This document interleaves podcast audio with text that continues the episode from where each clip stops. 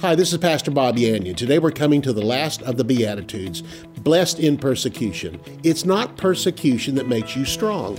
It's the faith you use in the persecution that makes you strong. If persecution made us strong, we would all be strong, but many fall by the wayside. I want to be one that's standing when it's all over, rejoicing in the things of God. Let's go to the Word of God together. For more than 40 years, Bob Yandian has been an expositor of the Bible, making seemingly complicated doctrine easy to understand. Grab your Bible and study the Word of God with Pastor Bob Yandian. Hello and welcome again to Student of the Word with Pastor Bob Yandian. Glad to have you. Today is our last uh, lesson. We've had six lessons up until now. Today is number seven on the Beatitudes, those found in Matthew chapter 5, where Jesus taught and started the Sermon on the Mount with the Beatitudes. Let me just quickly lay out for you what they are. They are in chronological order. The very first one, blessed are the poor in spirit, literally from the Greek says, blessed are the destitute in spirit. That's what it says. Blessed are those who are destitute in spirit. What does that mean? Well, that's the uh, unbeliever. They're the ones that in their spirit are not born again. But it goes on to say, for theirs is the kingdom of heaven. It, why are they blessed? It's because Jesus has done the work. There's a blessing for a sinner. You don't have to work to get to heaven. You have to follow some religion to the T to know that you're going to go to heaven or not even assured you're going to go to heaven. Salvation is a free gift. Then the second one is, after that, blessed are those who mourn. Now that you're born again, you're going to mourn like the world, have the same problems as the world. But now, guess what? You shall be comforted. The world doesn't have a comforter, but we do. Blessed are the meek or the teachable for they shall inherit the earth. Blessed are those who hunger and thirst for righteousness. The next step is, again, be teachable, but after that, now hunger and thirst for righteousness, and that is to live a sanctified, overcoming life in front of the world, for it says they shall be satisfied. Blessed are the merciful, now gain a love for other people, for they shall receive mercy, understanding that what you sow, you're going to reap. Blessed are the pure in heart, for they shall perceive God. In other words, purity of heart doesn't mean you're going to heaven. No, that was assured when you got born again. But purity of heart, walking in fellowship with God, freedom from sin in your life means you're going to understand God. You're going to perceive Him then the last one we took up was blessed are the peacemakers. They shall be called the sons of God. A peacemaker is a witness, those who witness for the Lord Jesus Christ. Second Corinthians chapter five, we have been given the ministry of reconciliation. That is making peace between men and God through salvation and faith in Jesus Christ. Notice again, they shall be called the sons of God. Witnessing doesn't make you a child of God, but it sure lets it be known that you're a child of God. Witnessing is telling the world, I truly am what I say I am, a son of God. And today we're going to talk about verses 10 through 12, blessed in persecution. What does the Word of God have to say about it? Verses 10 through 12 Blessed are those who are persecuted for righteousness' sake, for theirs is the kingdom of heaven. Blessed are you when others shall revile you, persecute you, say all manner of evil or all kinds of evil against you falsely for my sake. Rejoice and be glad, for your reward is great in heaven. For so they persecuted the prophets who were before you. We're going to take up today seven scriptures on handling adversity, and this is what happens to those that are mature in the Lord. Now, honestly, this doesn't mean that people aren't going to make fun of you as a Christian earlier in your Christian life, but now you have the power to come against it.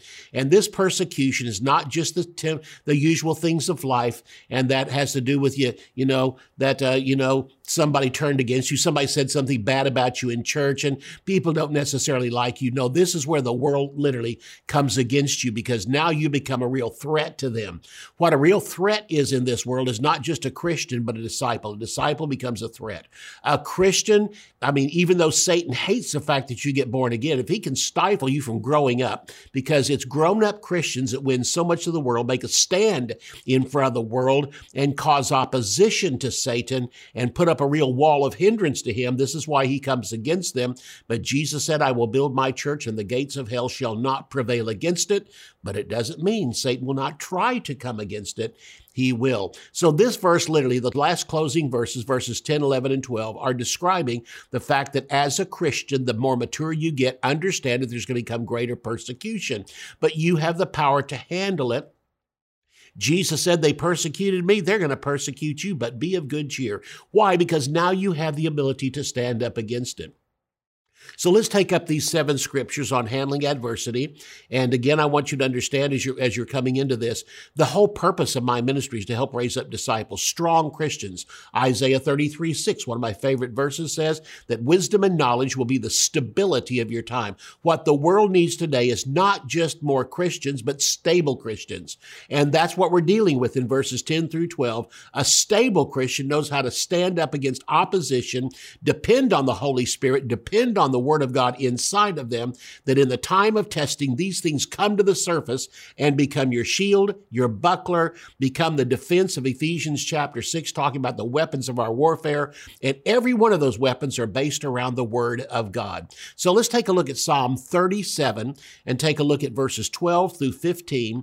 And here we're going to take up seven scriptures again on handling adversity. This is the first of them. It says in verse 12 of Psalm 37 The wicked plots against the just and gnashes on him with his teeth. The Lord shall laugh at him, for he sees that his day is coming. The wicked have drawn out the sword and have bent their bows to cast down the poor and needy and to slay the one of the upright life, but their sword will enter into their own hearts and their bows will be broken. Oh, I love these verses of scripture where it says that while you're looking at this, it looks like you're about to be taken, and all of a sudden they fall into their own traps. We find this throughout the Word of God is when enemies came against God's people, that oftentimes it looks like in the beginning they're winning. It looks like in the beginning they're going to have a great victory over the things of God, Old Testament and New, but eventually they fall apart. Do you realize how many wicked nations have risen up, been destroyed, and today are hardly even known about today? And their whole purpose was to do away with Israel, to do away with the things of God, and to do away with God's name in this earth. And guess what? Every one of them ended up exactly the same.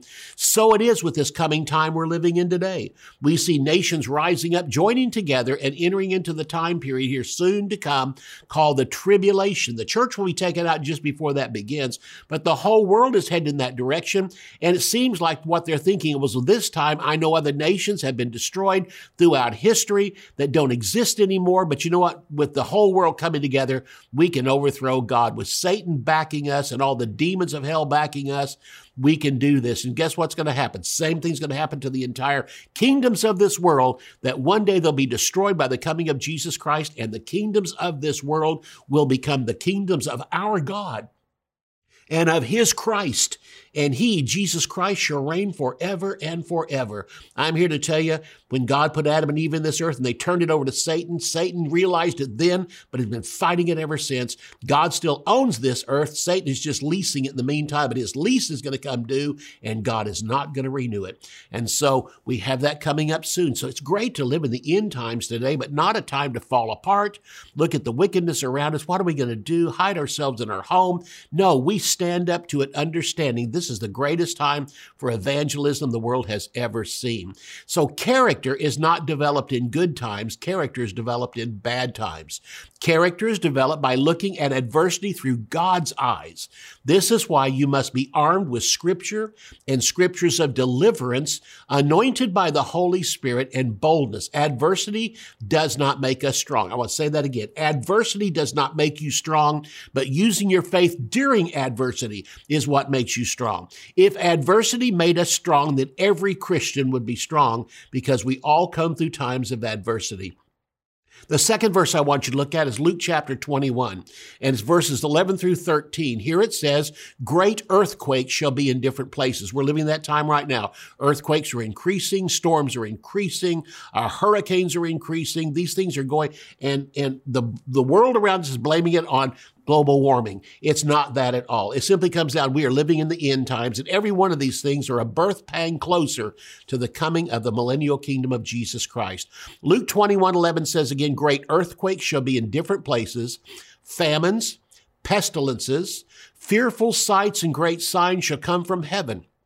But before all this, they shall lay their hands on you, persecute you, deliver you up into synagogues and into prisons, being brought before kings and rulers for my name's sake, but it shall turn for a testimony. Hallelujah. It's always how it happens. In the end, the what they're trying to put down rises up and lasts forever, but the ones that put them down are unknown today. It simply comes back to it again over and over again, unless the Bible even names the people bringing adversity toward God's people. We don't even know who they are, but God's people continue to survive. Because God is eternal, His kingdom is eternal, His word is eternal, the Holy Spirit is eternal, and guess what? You are eternal too if you know Jesus Christ as Lord and Savior.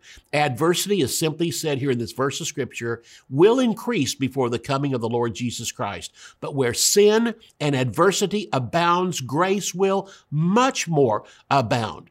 God doesn't promise in every case to keep us from adversity, but He promised it will turn to our blessing and will turn our testimony after a while. I like to think of it this way it happened throughout the Word of God. The enemy that's fighting against you will actually walk over here on this side and start fighting with you.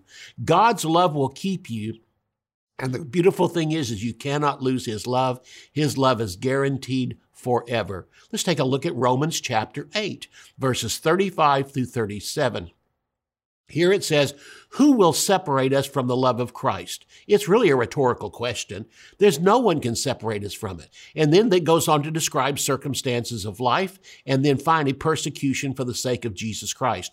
Who will separate us from the love of Christ? Shall tribulation? No. How about distress? No. How about personal persecution from the world? No. How about famine? No. How about nakedness, no clothing? No peril where we're totally frozen, it seems like, with fear sometimes of what's going to happen. It says, no, that can't, or sword, which is war. Verse 36, as it is written, for your sake we are killed all the day long. Now, this doesn't say we are killed all day long. It says, for your sake we are seen, because it goes on to say we are accounted as sheep for the slaughter. Are you a sheep for the slaughter? No. It says you're accounted as a sheep for the slaughter. Who looks at you and ca- accounts you as a, a sheep for the slaughter and all day long looks at you like you're so easy to kill? It's Satan and his followers. They think you're so weak. Oh, you're one of those weakling Christians Christians and they don't understand something. In myself, I am weak, but in the name of Jesus Christ and the power of the Word of God, I can do all things through Christ. I'm not strong in me, I'm strong in Christ. Verse 37 No, but in all these things we are more than conquerors through Him who loved us. I can't read that verse of Scripture without thinking, says we're accounted as a sheep for the slaughter. Those old cartoons where the where the wolf was over the top of the hill looking down there at the sheep, but he didn't see sheep. What he saw was lamb chops roasting on an open fire and thought, man, those are so easy. Those, they're going to be so easy. And he slips over to get them, but he forgot something. He meets sheepdog and sheepdog meets him just like that and beats the you know what out of him. And what happens after that is he limps away. Why? Because he's been beaten so bad. Well, I want you to understand every time Satan comes against me and I simply stand up in the name of Jesus, Satan meets sheepdog Jesus and gets beaten up every every single time and has a limp back. Why? Because he thinks I'm a sheep for the slaughter, accounts me as a sheep for the slaughter, and thinks because he's Satan, he's stronger than weak little Christians. In Jesus Christ, I can do all things through him who, who gave himself for me and who loves me. We'll see you right after that break, right after halftime. I'll be back to present the rest of this. In Psalm 11, we are warned if the foundations are destroyed, what can the righteous do? Believers who wish to grow in Christ must understand the foundation of doctrines on which our faith is built. Doctrines are not difficult to understand, but they often come disguised as complicated or deep sounding words, even when the definitions are simple. In 32 audio lessons, Bob Yandian simplifies these doctrines that bring strength and stability to a believer's foundation. Topics include redemption, predestination, sanctification, unlimited atonement, the flesh, resurrection bodies, baptism, the infilling of the Spirit, and laying on of hands. This flash drive can be used with computers, MP3 players, smartphones, and tablets, as well as car stereos equipped with USB connection.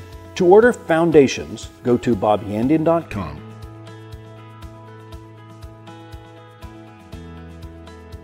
The Beatitudes are the introduction to the Sermon on the Mount in Matthew chapter 5. They are divided into two sections being hearers and being doers of God's Word. In this seven lesson series titled Grace for Growth, Bob Yandian breaks down the Beatitudes and explains the steps to spiritual maturity. Grace for Growth is available as a 7 CD series for $30 or as an MP3 download for $15. To order, visit our website at bobyandian.com. Bob Yandian Ministries is training up a new generation in the Word of God. Because of your generosity and faithfulness, this teaching ministry is able to change countless lives. You will never know until you get to heaven how many people received Jesus, were filled with the Holy Spirit, healed, or found God's will for their life through your support and prayers. If you would like to become a partner with Bob Yandian, visit our website at bobyandian.com and click on Partnership. Just as we ended the first half of the broadcast, we were taking up seven scriptures dealing with the fact that persecution will come against us, but God has a plan in it. Let me just say this persecution, again, does not make you strong we often say, well, persecution is what makes you strong. Well, listen, if persecution made me strong, then every Christian would be strong. No, it's not the persecution that makes us strong. It's the faith we use in the persecution that makes us strong because persecution is designed to eliminate us and to knock many of us out. And sadly, in many cases, it works. And all of a sudden, either a Christian, you know, who may be strong normally in the Lord, suddenly becomes fearful, backs off. And this is what Satan wants. But when we stand up for the things of God, guess who backs us? It's the power of Jesus Christ and the Holy Spirit, the Word of God.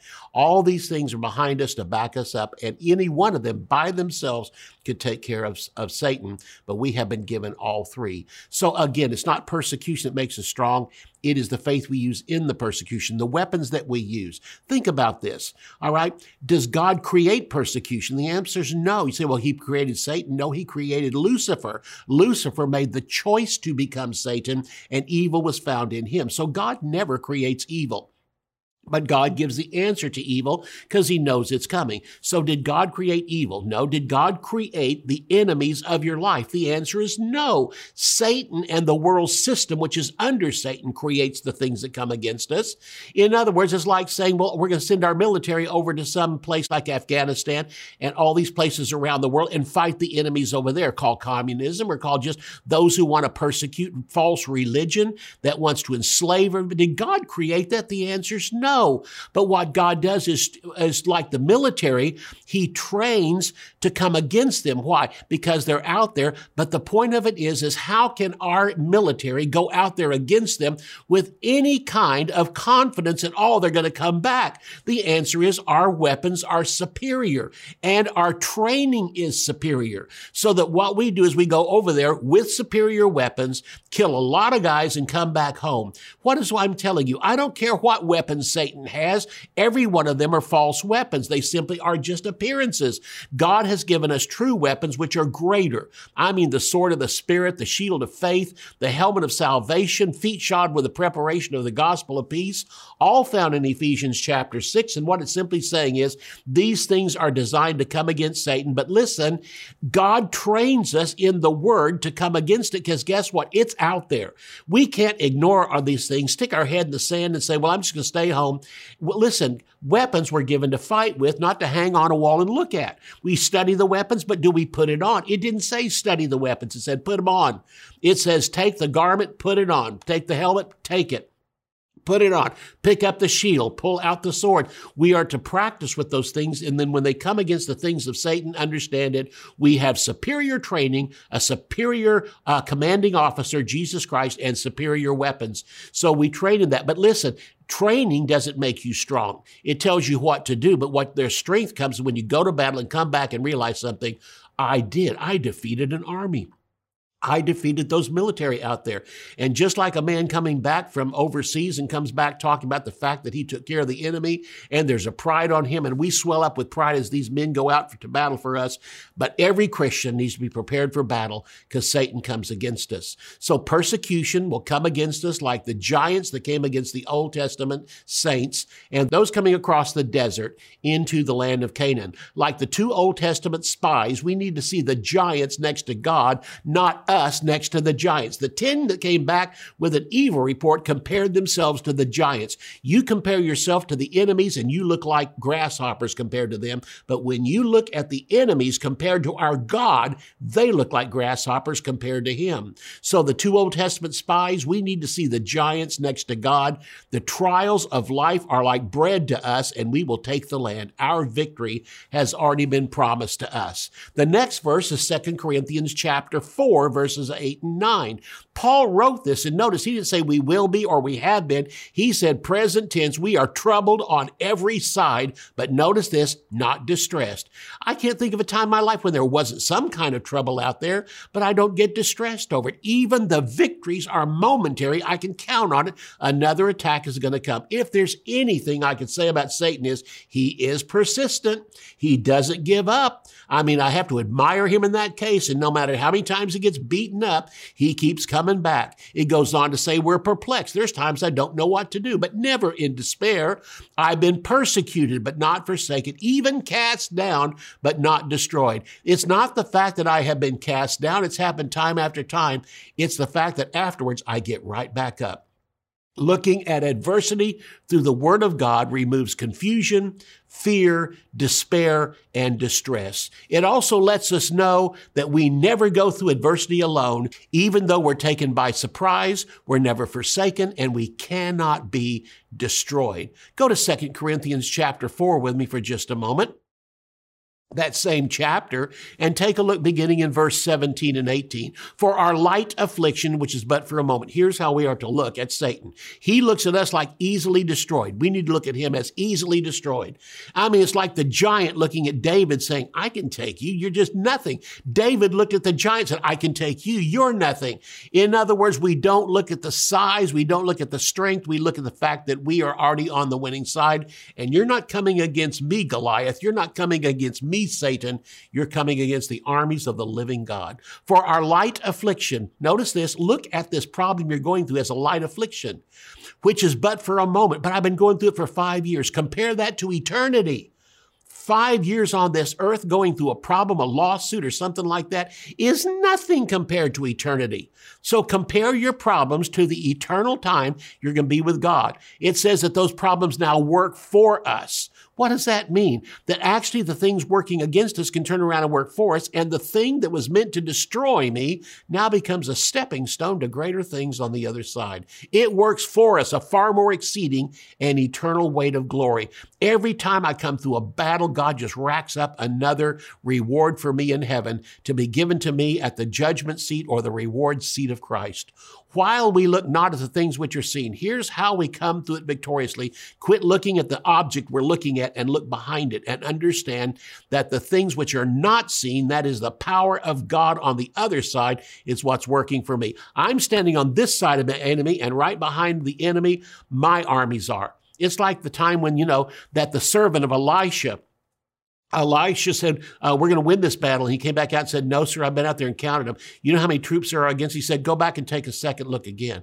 This time the man went out, looked out there, and this time he saw, Oh, yeah, the troops were still out there. It was just Elisha and himself, but behind those armies that were coming against him was a greater army, and he saw chariots and horsemen and those from heaven standing behind.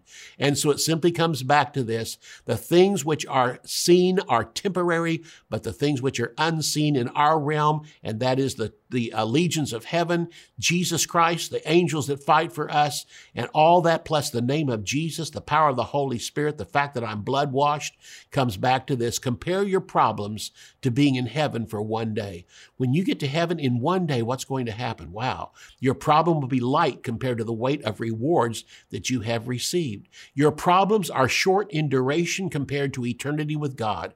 When you love the Lord, you know His calling, you trust in His word, your problems will work for you and not against you. Your problems may be visible, but they're still temporary. Focus on the unseen and the eternal. God's presence, his promises, and those things from eternity. And like a camera, focus from the visible to the invisible to the unseen. There was a show on one night on Channel 6 here in Tulsa it was a news broadcast of something that happened in, a, in uh, the McAlester, which is the big prison, the federal prison here in Oklahoma. And there was a riot that went on. And the, the, the, news article started out this way. All they showed was a chain link fence and it was blowing in the wind a little bit. They showed and down at the bottom, you could see, you know, some, some grass and some weeds and stuff down there. And that's all you saw. And I thought, what a weird thing. How are you starting this thing out that way? And they started talking about a riot. I thought, what does a chain link fence have to do with that? And suddenly they refocused the camera. And when they did, the chain link fence slowly disappeared and the prison appeared behind it. You couldn't focus on the on the fence and see the prison, and you couldn't focus on the prison and see the fence. What it was simply saying there, I thought of the verse of scripture, while we look not at the things which are seen, but the things which are unseen. We just need to refocus our camera, look past these natural things, and understand we have armies behind us that may not be seen at the moment, but this is what God is saying. James chapter 1 emphasizes this in verses 2 through 4. My brothers, Count it all joy when you fall into different temptations, knowing this, that the trying of your faith works patience, but let patience have her perfect work, that you may be perfect and entire, wanting nothing. So focus on the unseen. Focus on the promises of God. Focus on a victory that you have not seen yet because it's guaranteed in the Word of God. And what the Word of God guarantees, Satan cannot overthrow. There are blessings that come in life when you stand in faith and have joy in the midst of persecution. Patience is produced, which is the key to maturity and the key to stability. Patience, maturity, and stability is the guarantee of greater blessings and prosperity in life, the natural things and spiritual things of life. Finally, the last verse is James chapter 1 and verse 12. Blessed is the one that endures temptation. In other words, I may be standing at the end and have a, you know, I might have a bloody eye over here and I might have, you know, a, a bruise over here from being hit so many times because it goes on to say those that endure temptation. For when he is tried, he will receive the crown of life, which the Lord has promised to all those who love him. When you obey God in troubles, you will come through. Do you understand that? I'm going to say that again. When you obey God in the midst of troubles, you will come through. There are not only blessings in life, but also blessings in eternity. And this promises us right here a crown of life. What am I simply saying? The again, the Beatitudes are progressive, but the last one came down to this Blessed are those that are tried, and blessed are those who have problems and things that come against them. It's simply saying once you get and become mature in the things of God, you can count on it. The more mature you get, the, the amount of persecution is going to increase. But here's what also increases our strength increases, our victories increase, and every time we come through one, more and more eternal rewards are laid up for us in heaven. I don't want to just squeak by and make it into heaven.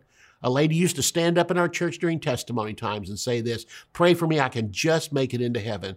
And I used to hear that and think, huh, what's that mean? And now that I'm older, I think, I'm not going to just make it into heaven. I don't want to squeak through the door and go, whew, made it into heaven. My object in life is not to go to heaven. My object in life is to go to heaven with great rewards, or as Peter said in 2 Peter chapter 1, that I may have a grand entrance, a great entrance into the everlasting kingdom. I want to enter in with gold, silver, and precious stones, dragging wagon loads of those with me for the simple thing the problems of life, I trusted in God. His power, His Spirit, and His Word brought me through every single time. And then I'll stand in heaven going, you know what? It was worth it to actually see Satan defeated, and through my life, other people came to know Jesus Christ as Lord and Savior. See you next time.